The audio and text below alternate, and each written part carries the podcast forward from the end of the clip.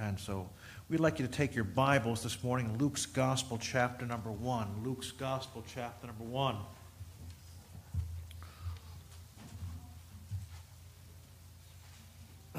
Luke's Gospel, chapter number 1. Find that place if you will. Again, I appreciate everybody doing everything around here. The decorations, all the ladies and people have worked to decorate. Next door is all decorated. You haven't seen it, you can go next door. They're working on that and getting things fixed up. The teen class was the only thing without a decoration. So I drew a Christmas tree on the, on the whiteboard. It was a nice tree, and Cielo would say it was. And a nice green tree with roots and decorations, and then Giselle said no, and she erased it. So uh, it's so my, my Picasso Christmas tree did not go over well, and so we uh, have no decorations in the teen class. It's very like it's, it's, like it's a Jewish class over there or something. No, no, no, no Christmas there. All right, we were driving years ago. We're driving. We're out looking at lights. My son goes, "Dad, there's, there's really no lights in this section of town." I said, "Well, we're in a Jewish area, son. That's that's, that's why we're, we're, we're passing through the Jewish, the Gentiles on the other side. We'll go. We'll get to the lights over there." So, anyhow, let's pray. Father, we're thankful we can be here. Bless the time that we have. Let us not be wasteful of it. Uh, it's your word, your songs, and it's about you. Bless the kids next door, the children downstairs, and all these services and May, again, Christ be lifted up and exalted. May we learn about you and, and not only learn, but, Lord, how to make application in our daily walk with Thee on a moment by moment basis. Bless and speak to hearts as has already been prayed. Bless the brokenhearted, the lonely, the hurting, and those whose cup overflow to realize, Lord, that uh, you've blessed them with that and to be thankful for the one who gave them that. Bless now our time, we pray in Jesus' name. Amen. Uh, really, I have a, a, a, a, few sermons here, but the title of the sermon, the series of messages, it's a four part series, is the four messages of the Christmas angel. And uh, what we're going to do is, I'm not going to preach the first message from the Christmas angel. I'm just going to point it out to you, and we're going to jump to the second one. Now, this is a brand new series. I've just put it together, and, and uh, so, but uh, for sake of time, I want to end this thing on uh, Christmas Eve. That would be the fourth message from the angel. And I want us to pay attention to what the angel has to say, the words that the angel is delivering to those with whom he is speaking to. And so the first message, which again I'm not going to preach on, just mention it very quickly, is found in chapter number one of Luke's gospel, where the angel uh, Gabriel appears to Zechariah, the priest, in the temple where he is ministering and working, and, and tells him that his wife Elizabeth is going to bear a son. And we see this in verse number 13. But the angel said unto him, Fear not, Zacharias, for thy prayer is heard, and thy wife Elizabeth shall bear thee a son, and thou shalt call his name John. It's interesting there that the angel knows that Zachariah and Elizabeth have been praying because he says, Your prayer has been heard. And can I encourage you, if your prayer has been heard, your prayer is going to be answered. And we don't know when the answer will come, but according to Scripture, if God hears our prayers, He answers them. And so the prayer is heard, and here she's old, she's barren, same way Elizabeth, I'm sorry, Sarah was barren, and she's going to have a child, and they're going to give birth to the man we know as John the Baptist, the forerunner. And the purpose of John, the reason John is going to be born is, is foretold by prophecy He's going to go before and prepare Israel, letting them know that the Messiah is coming and to be ready to meet the Messiah when he comes. And John does that job very well. And there's a six months difference between uh, John the Baptist and the birth of the Lord Jesus Christ. And so, John, again, and, and our Lord are cousins through Mary and Elizabeth. And John will go ahead, and we know that from this story, John doubts in his heart. The angel Gabriel tells him this, and, and his punishment for doubting is he will not be able to speak until the baby is born. God closes his mouth, and, uh, and he's not able to speak. And so it's important I point that out to you his, his doubting in his life. In verse number 19, it says, And the angel answering said unto him, I am Gabriel, that stand in the presence of God, and am sent to speak unto thee and to show these glad tidings. And behold, thou shalt be dumb and not able to speak until the day that these things shall be performed, because thou believest not my words, which shall be fulfilled in their season. And so again, we meet Gabriel, whose job is to stand in the presence of God and deliver God's messages. We meet Michael. Michael is more of a warrior. Gabriel is the messenger that God has. He's also called the angel of the Lord. And we'll see how he ministers and what his job is. And so that's really the first message, telling who John is, what John's going to have to do. But it says in verse number 26 And in the sixth month, the angel Gabriel was sent from God unto the city of Galilee named Nazareth to a virgin espoused to a man whose name was Joseph of the house of David, and the virgin's name was Mary. And the angel came in unto her and said, Hail, thou art highly favored, the Lord is with thee, blessed art thou among women. And when she saw him, she was troubled at his saying, and cast in her mind what manner of salutation this should be. And the angel said unto her, Fear not, Mary, for thou hast found favor with God. And behold, thou shalt conceive in thy womb, and bring forth a son, and thou shalt call his name Jesus. And he shall be great, and he shall be called the Son of the Highest. And the Lord God shall give unto him the throne of his father David. And he shall reign over the house of Jacob forever, and of his kingdom there shall be no end. Then Mary said unto the angel, How shall this be, seeing I know not a man? And the angel answered and said unto her, The Holy Ghost shall come upon thee, and the power of the highest shall overshadow thee. Therefore also that holy thing which shall be born of thee shall be called the Son of God. And behold, thy cousin Elizabeth, she also hath conceived a son in her old age, and this is the sixth month with her, and whom who was called barren. Isn't interesting, by the way? the people in the community had a name for Elizabeth, and her name was Barren. What a sad name to give somebody. Nicknames either funny, cruel, or sometimes they are nothing wrong with them. This would be a, a cruel name. For with God, nothing shall be impossible. You ought to mark, underline, highlight, and put stars next to verse number 37. And Mary said, Behold, the handmaid of the Lord be unto me according to the word and the angel departed from her. I want us to notice several things here this morning as we look at this scripture. We're going to look at the message of the angel, but I want us to uh, kind of, that's the middle of the sandwich. I want us to look at the, the beginning and the end of this and get us something that I think will encourage us. First of all, we see that God uses all kinds of people, various lifestyles. We see, first of all, in the beginning of this chapter, that the angel appeared uh, to, the high, to, to the priest, an old man. Zechariah. And now he's going to, he appears to a young woman. He's going to appear to a carpenter, and then he's going to appear to a shepherd. All these people are different, all Jewish, but they're all different in their lifestyles and manner. And when, when it comes to Mary, we tend to two extremes. And, and there's, a, there's a middle road with things that it's important to always try and take that middle road. You can either magnify Mary so much that she becomes almost Christ like and co redeemer, and, and, and, and you worship her, which is a, never a position that God gives her in Scripture. God never tells us to uh, worship her, pray to her, or to call her anything like co redeemer or mother God or anything like that. Those are made up names.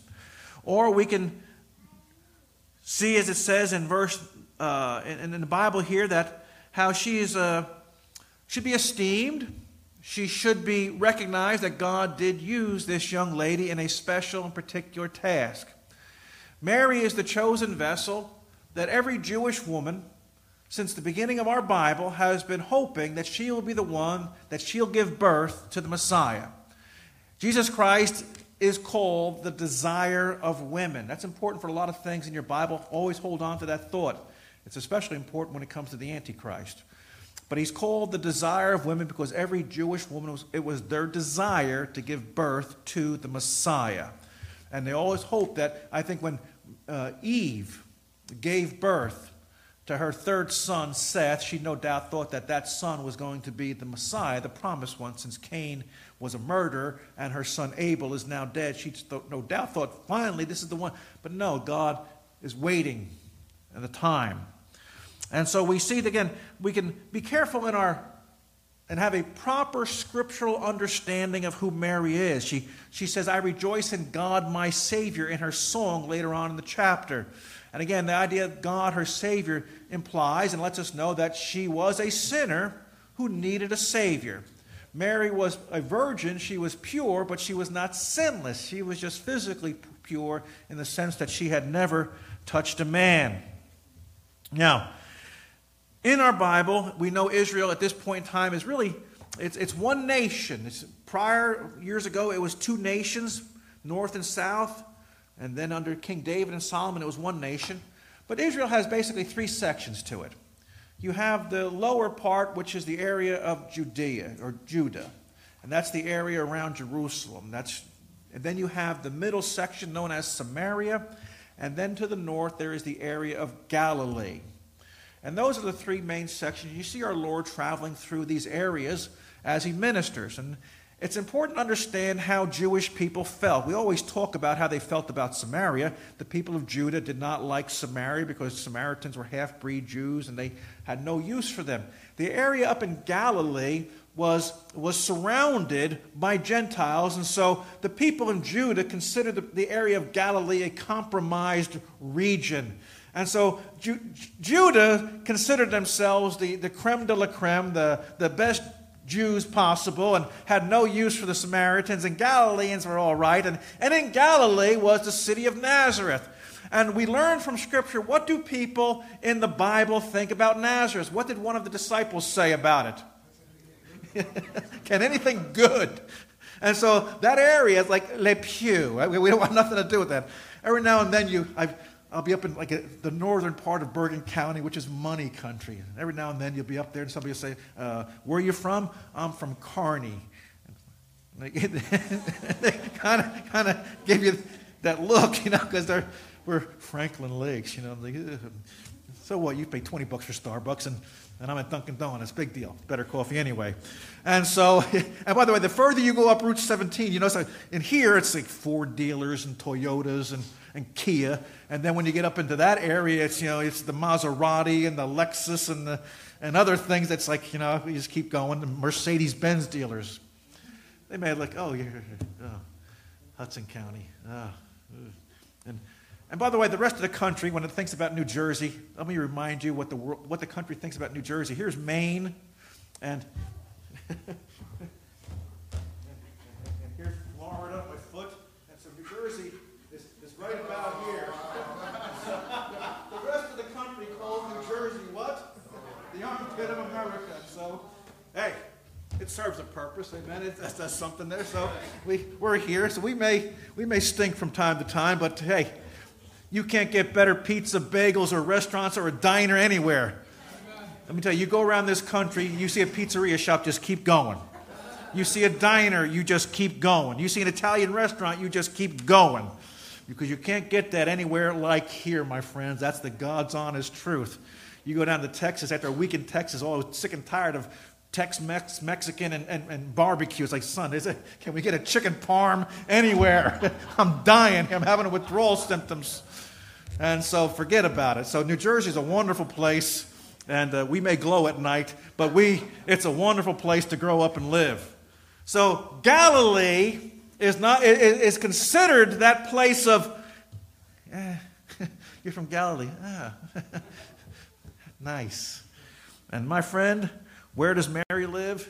She's up in Nazareth of Galilee.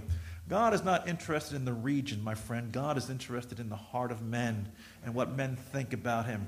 It's not so much important where you're born, it's what you do with what you have, with where you're born, and serve Almighty God.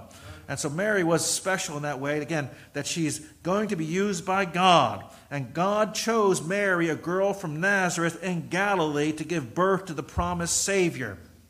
Don't ever put yourself down, never think less of yourself because uh, you may have been born poor, your family may have been messed up, and, and, and, and there's all kinds of problems in your house. No, you just love God, and God will take care of you. God uses a lot of messed up people in this book. a lot of messed up people. It turned out to you for the honor and glory of Almighty God. You just give yourself to God. And Mary, again, nothing wrong with Mary. She just came from a place that the world kind of looked down upon.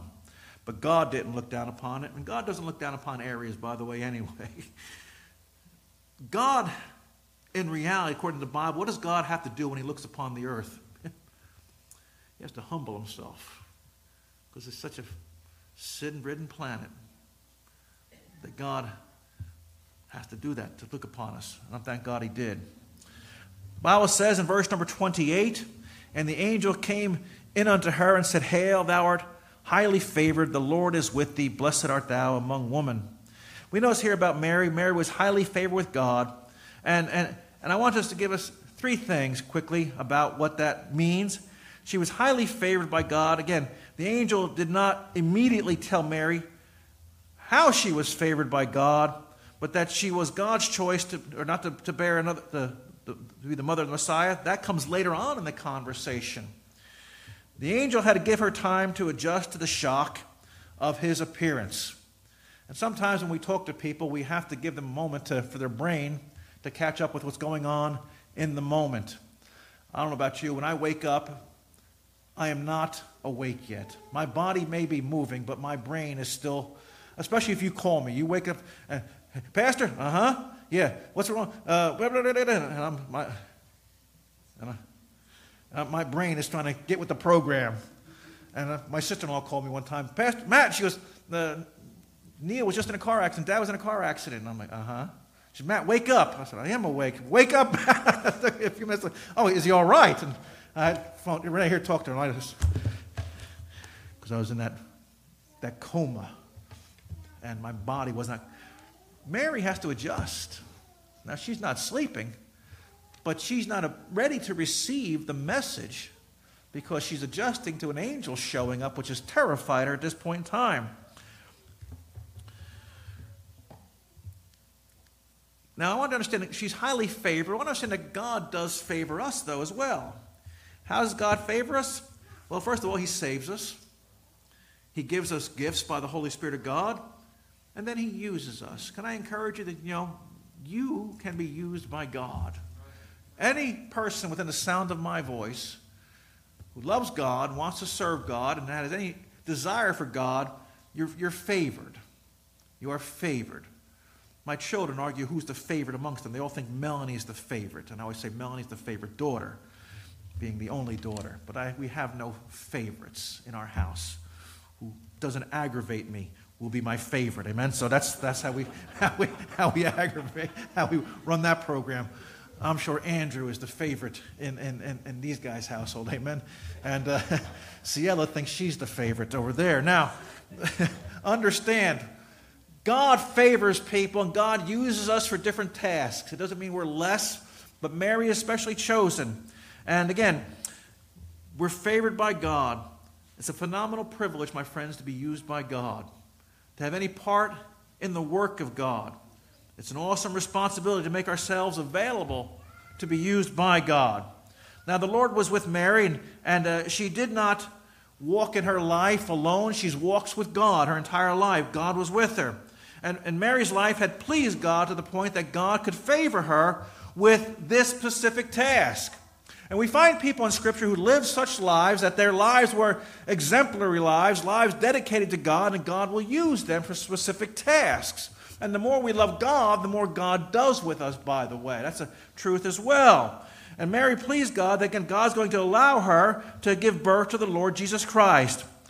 Now, when he says God was with her and God favored her, this means that God had been with her in the past, God was with her in the present, and God's going to be with her in the future. No matter Mary had to walk or whatever she did, God promised that he was going to be with her and take care of her. And my friend, that same promise has been made to every child of God. I am with you always, even unto the end of the world. I will never leave thee nor forsake thee. God is always with us. We never walk alone in this earth. Mary was was blessed among women. And again, it should be noted that this clause is, is, is here for us to help us. It's made mention in our scripture. Look, if you will, at verse number 48 in your Bible. For he hath regarded the low estate of his handmaid, for behold, from henceforth all generations shall call me blessed. And we do call Mary blessed. She, uh, the low estate, she again did not have a high position of her thoughts in her mind of herself but she knew what, that God had done something for her. My friend, if God saved you, you ought to get excited about that. And, and, and think, God, man, God, God wants something to do with me. That's a, that's a remarkable thought. We notice here that we know something else about Mary in her life. Not only was she favored by God, but we notice her humility. She was troubled and stricken with fear, as it says in verses 29 through 30. Mary was very human.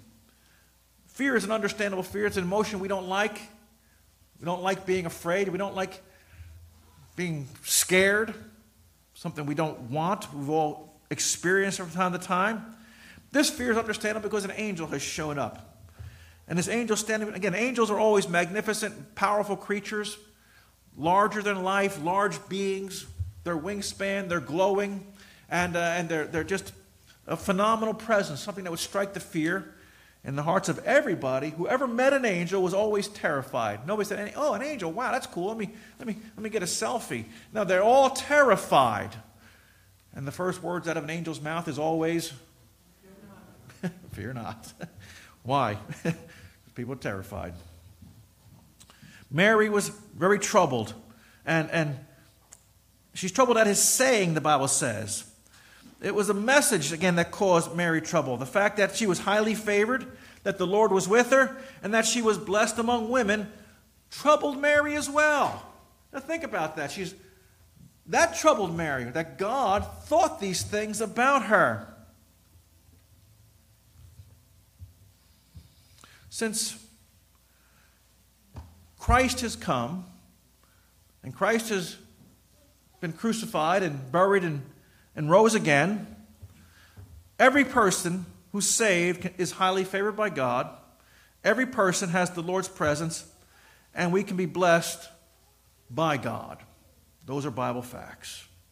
Now, Mary was troubled because she did not understand how God could so greatly favor a person like her. She never expected to be blessed by God in this way. And again, this shows us Mary's deep humility. Some people you're going to meet in life, they wonder how God is getting along without them. How did God survive for eons before they showed up? I've met preachers like that who just think they're the greatest thing to come along, and, and you got to wonder about those guys. And then there's other people that God uses, and they're just like, I don't understand God, but if you can use me, here I am, and try and do something with me.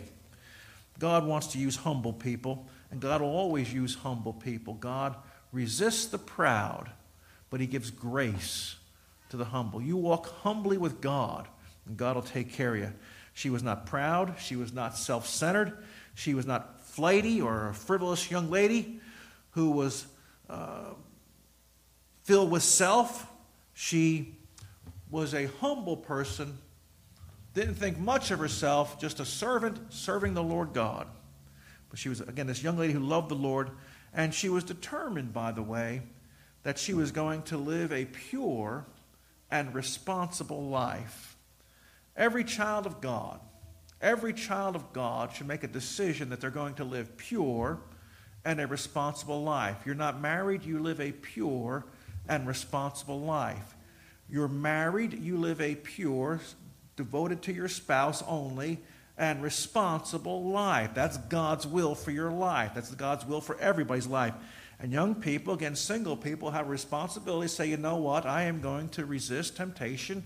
I'm not married. I'm going to do what God wants my because that's the will of God in my life. I've known people, well, we're going to get married anyway. Our, our wedding's in two months. No, you're, you're not married. you're still not married. You are to live a pure and responsible life. Mary never dreamed that she would have this favor. Mary never dreamed she was this special, but God thought she was because of how she was living her life and how she was acting in her life. So, again, it's always important to understand Mary never dreamed she was anyone special. Therefore, when she heard that God was to favor her in a very special way, again, she was troubled.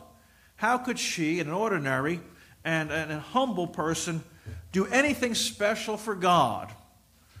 And what a, a striking example Mary is to all of us. How can I do anything for God? Well, watch.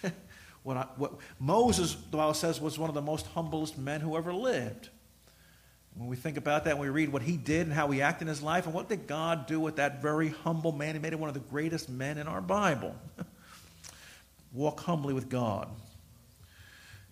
He says in Isaiah, For all those things have been, said the Lord, but to this man will I look. Pay attention. This, this is the man that God looks upon even to him that is poor and of a contrite spirit, and trembleth at my word. Isaiah 66, verse 2.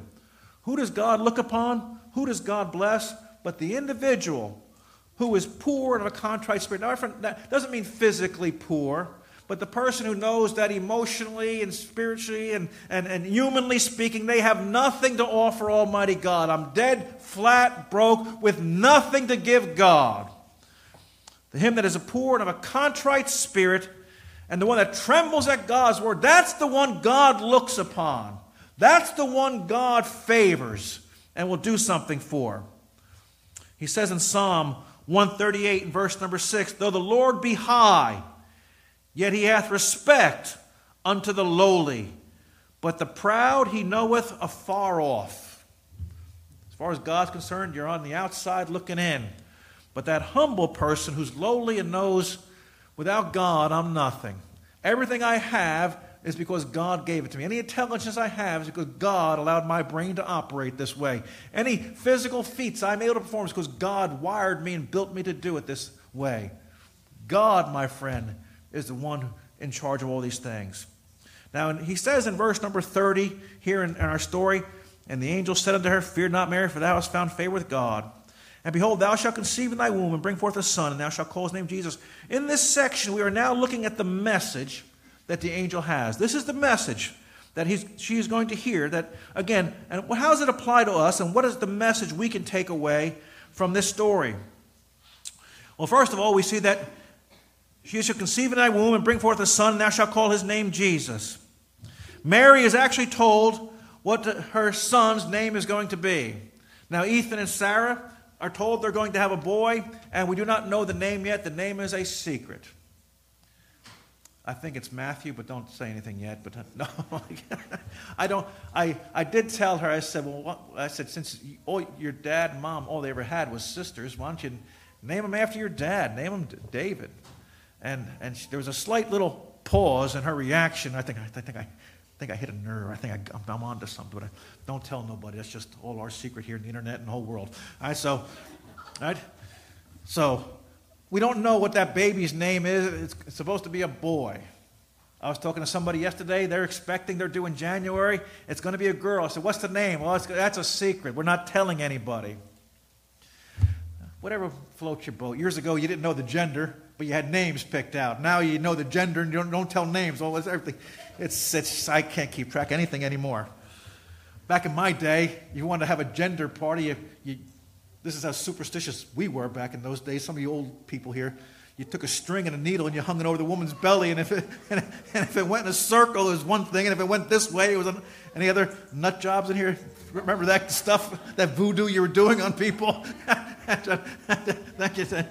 Oh, you had some old lady, oh, and everybody's, ooh, And Miss Valerie. You know, that's it. The needle doesn't work. How can the sewing needle lead us wrong? Oh, sewing needle. That's what this, that's, this is the crazy things we used to do back in the day. And we used to kill rabbits to find out what you're expecting too. So, anyhow, the rabbit died. Anybody, know what I'm talking about here? Am I the only? Thank you, Miss Naira. A few other people here. Okay. Pete did have a heart attack today. Now, so where was I? How did we get off on this, Crystal? Where what was I saying now? The baby's name is known. His name is now Jesus. And the name Jesus is told in Matthew's gospel. Joseph is told by the angel that his name is to be called Jesus. In verse number 31, we're told here his name is to be Jesus. And the word Jesus simply means Yahweh saves. And Yahweh or Yahweh is salvation. Now, I want you to think about the Yahweh is a name for God. That's God's name. Yahweh is salvation. Who is salvation? God. Who is Jesus Christ? Is God. He's also told later on his name is Emmanuel, which means God with us. All throughout our Bible, God's letting us know who's being born in this womb, that God is taking on flesh, and it's God is doing the saving here. When we think about this name, again, it's a transliteration from Hebrew and Aramaic. The name means Yeshua. The word is a combination of Yah, Y-A, and an abbreviation for Yahweh, the name of Israel's God, which we find in Exodus chapter number 3 and verse number 14. And the verb Yasha, meaning rescue, deliver, or save. So everything about our Savior's name, Jesus, really means he's, his purpose is to save. That's his purpose, is salvation. Not good thoughts, not happy thoughts, not to bring us to another spiritual level of understanding, as Gnosticism teaches, but to, to, to save sinners. The English spelling uh, of the Hebrew Yeshua is Joshua. We have Joshua back there at the sound booth back there. You can call him Yeshua later on if you want. And when, when translated from Hebrew into Koine Greek, the original language of the New Testament, the name Yeshua, uh, again, becomes Jesus. Thus, Yeshua and correspondingly Joshua and Jesus means Yahweh saves or the Lord is salvation. So God is, and the angel is letting Mary know that her son, Jesus, his purpose is salvation. We're also told something else here about this boy that's going to be born. He shall be great and be called the Son of the Highest in verse number 32. And the Lord God shall give unto him the throne of his father David. He was to be called the Son of the Highest. Again, of course, the, the highest, of course, is God. Therefore, Jesus, the Son of God, that is the very nature of God. He is overall God blessed forever. He was to be the son of David and to receive the throne of David. He was the line of David. In Sunday school this morning, we were learning about uh, Jacob and his wives. And we learned that Jacob was tricked by his father in law into marrying Leah first. He loved Rachel, who was very beautiful, the Bible says, and Leah, her sister, was tender eyed. We really don't know what that means, but we get the idea that she was not as attractive as her sister Rachel. And what's interesting is that God blesses uh, Leah, the unfavored wife, the undesired wife, with, with children. And one of those children is a boy by the name of Judah. And Judah is the line that the Lord Jesus Christ will come from. So, who does God choose to have his ancestry go through but the unfavored wife, the tender eyed wife, the one that was not loved by her husband so much? Jesus Christ traces his ancestry back to David.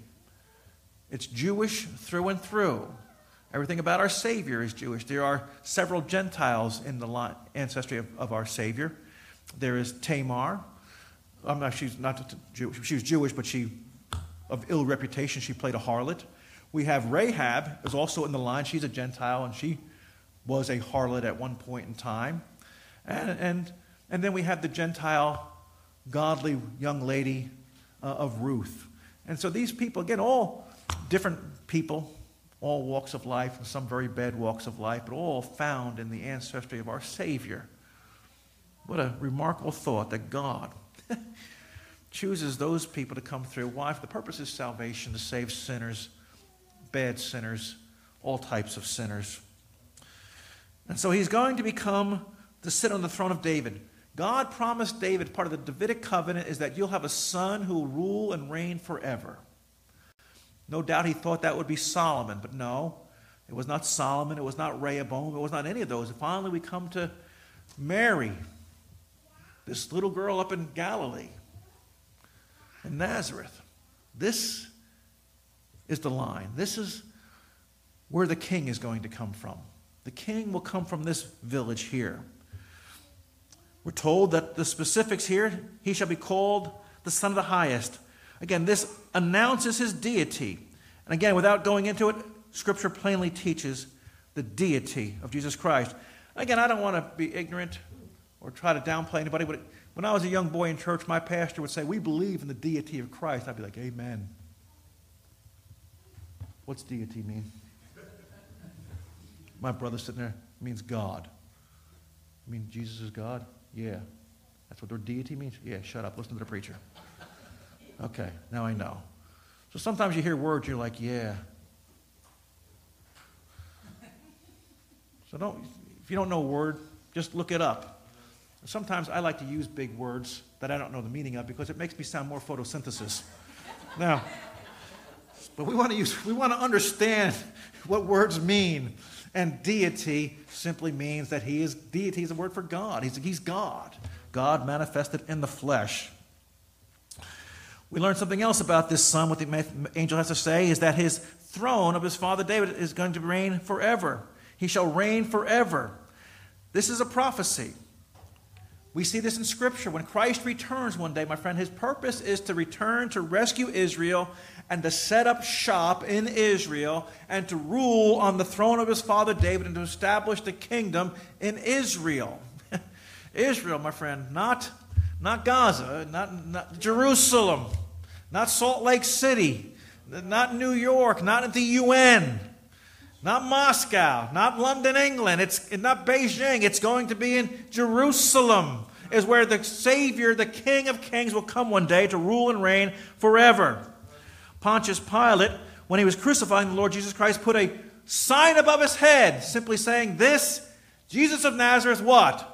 The King of the Jews. Now, he may have said that mockingly, but my friend, in his mocking, he was 100% accurate. Jesus Christ is the King of the Jews. I had a preach yesterday at a funeral. A friend of mine, his father passed away some, a month ago, and they had a memorial service. And his best friend was Jewish. Guy sitting there had a big star of David around his neck and everything else. I'm preaching the gospel. I'm talking about Jesus Christ is the only way to heaven. Jesus Christ is the way, the truth, and the life. And, and he got up after me. He never said anything, but he very pro-Israeli man, and I appreciate him. But again, everybody needs to know that Jesus Christ is the Jewish Messiah. He came to the Jewish people. And I want you to understand that in this text, everything the angel says to Mary, he doesn't mention anything about saving the world or dying for the sins of the world. The entire message that the angel gives to Mary here is all Israel.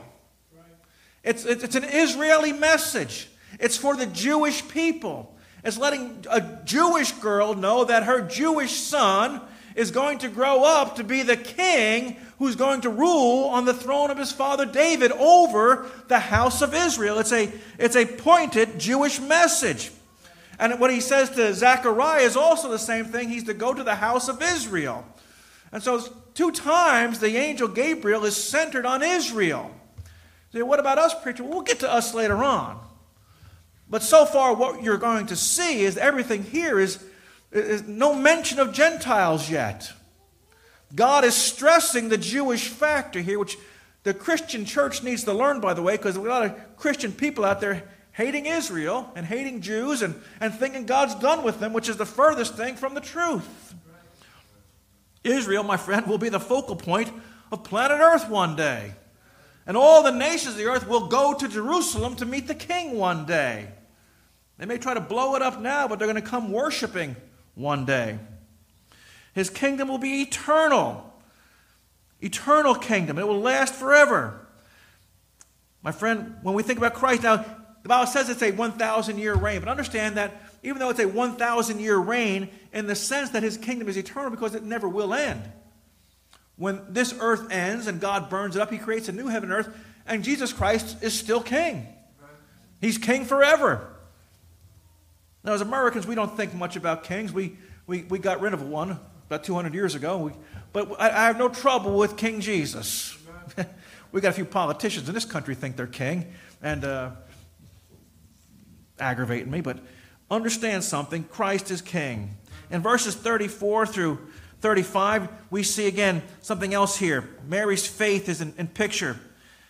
The angel answered and said to her, The Holy Ghost shall come up. Well, verse 34. Then Mary said to the angel, How shall this be, seeing I know not an angel?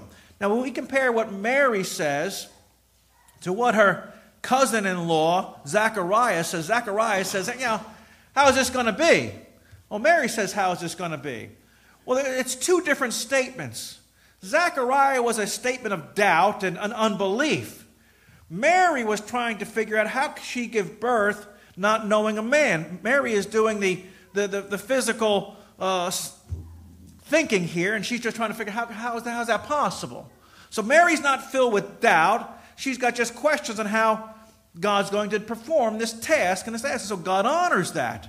Where God punishes Zechariah and can't make him speak, God honors Mary here with what he's going to tell her. Mary was simply wanting more information. And by the way, there's nothing wrong with asking for more information every now and then if, we, if it's needed. Mary was a young girl. She was single. She had never known a man. So, how could she have a child without knowing a man? It says in the Bible here that the Holy Ghost, verse 38, shall come upon thee, and the power of the highest shall overshadow thee. Therefore, also that holy thing which shall be born of thee shall be called the Son of God. Now, again, what manner of operation of God's Spirit? Again, and I want you to be careful, and I'm not going to go too much into this, but there are a lot of weirdos out there. A lot of weirdos. And again, I'm not going to go into your adults and those. You're going to find all kinds of weird just sick, perverted interpretations. All it means is that the Holy Spirit of God touches Mary's, the egg in Mary, and creates life. The same way God breathed into Adam and gave him life. There is nothing, nothing weird or strange going on. The Holy Spirit of God just touched that egg and gave it life, and a, and a child is born. A baby is conceived without a man being involved. That's all there is to it. So when you meet some, and by the way, every time you hear those interpretations from guy, just mark it down. Uh, you're dealing with a pervert. You got some guy with some really deep issues, and just walk away from them. Just walk because they, they got issues. Uh, I've had to deal with some of these people from time to time. You just, they're, they're, they're freak shows, and stay away from them. So God, Spirit simply speaks and it's done. Again, it'd be crude and it'd be sick to think anything else. The power of the highest shall overshadow. God was going to look after the whole matter. The child's conception and growth during the pregnancy and his birth and his life were under the shadow of the wings of Almighty God. It was God's power that saw the whole operation, not the presence or power of an angel or man, but or any other creature. It was God was involved in all of this, God doing this. And the child born of Mary would be holy, the Son of God. Again, we notice here that he's Holy One. When we think of Christ, my friend, he's the Holy One. That's why there's no man involved. He has to be holy. Uh, if a man's involved, he instantly becomes unholy and has a sin nature. Without a man, he's, he's holy. Be careful of crude and unholy jokes about the Lord Jesus Christ. The internet is filled with vile garbage and memes and all kinds of stuff mocking our Savior. He's the holy Son of God, without sin, pure and perfect.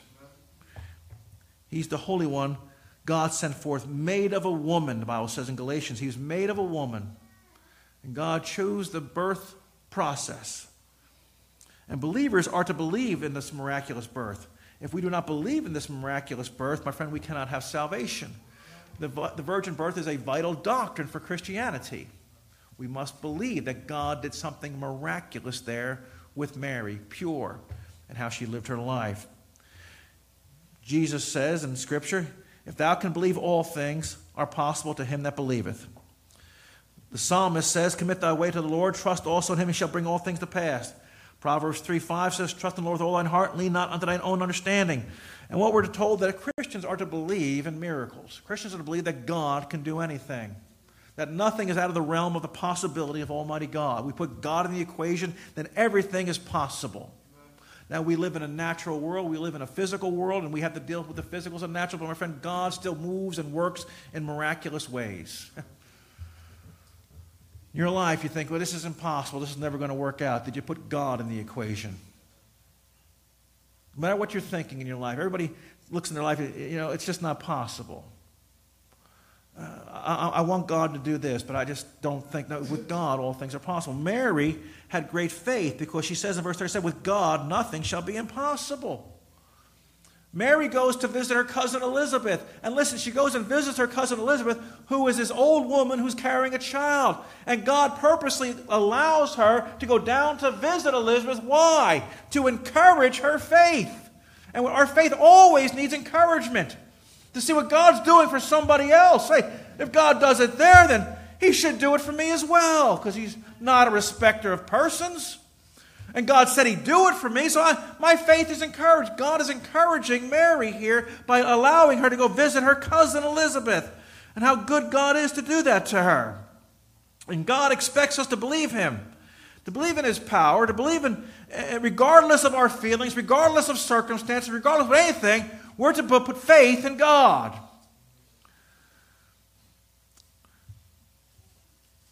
In Job, he says, I, I know that thou can do everything, that no thought can be withholden from thee. The psalmist cries out, But our God is in heaven. He hath done whatsoever he hath pleased. And Mary surrenders herself to this will in verse number 38. And Mary said, Behold, the handmaid of the Lord, be it unto me according to thy word. And the angel departed from her. She would possess herself no more, but give herself completely over to God. My life is in the hands of Almighty God. And by the way, her life's not going to be easy. She's in the will of God her entire life, but her life is not an easy one. Giving birth would not be easy. And watching her son grow up and all the things she had to deal with, and watching her son be crucified and all that, her life was not easy, even though she was always in the center of God's will. Anybody who thinks serving God is always going to be easier, you've been misled and, and told a pack of lies. Serving God is, is worth the living and it's, and it's rewarding. But my friend, there's going to be battles, trials, and struggles and, and things we don't understand going to happen to us.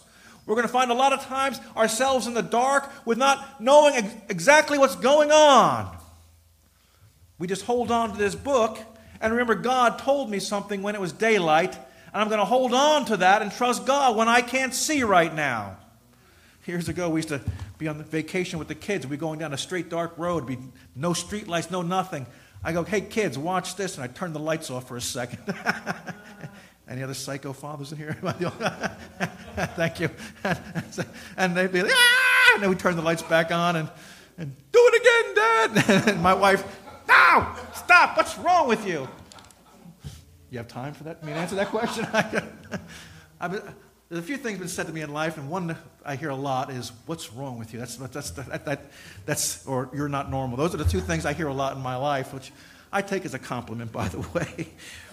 And so you're in the dark, you can't see. It's amazing. I like, how did people drive carriages years ago down those these dark country roads? But they did it. Here we are. Turn those lights off on that old car. You can't see. Oh, my friend, listen. We can't see, we just the book says the book says, the book says, I have to trust God while it's dark right now. But she was totally surrendered to Almighty God. We all ought to surrender our lives to God and, and put our lives in His hands because God does all things well. Let's stand together for prayer.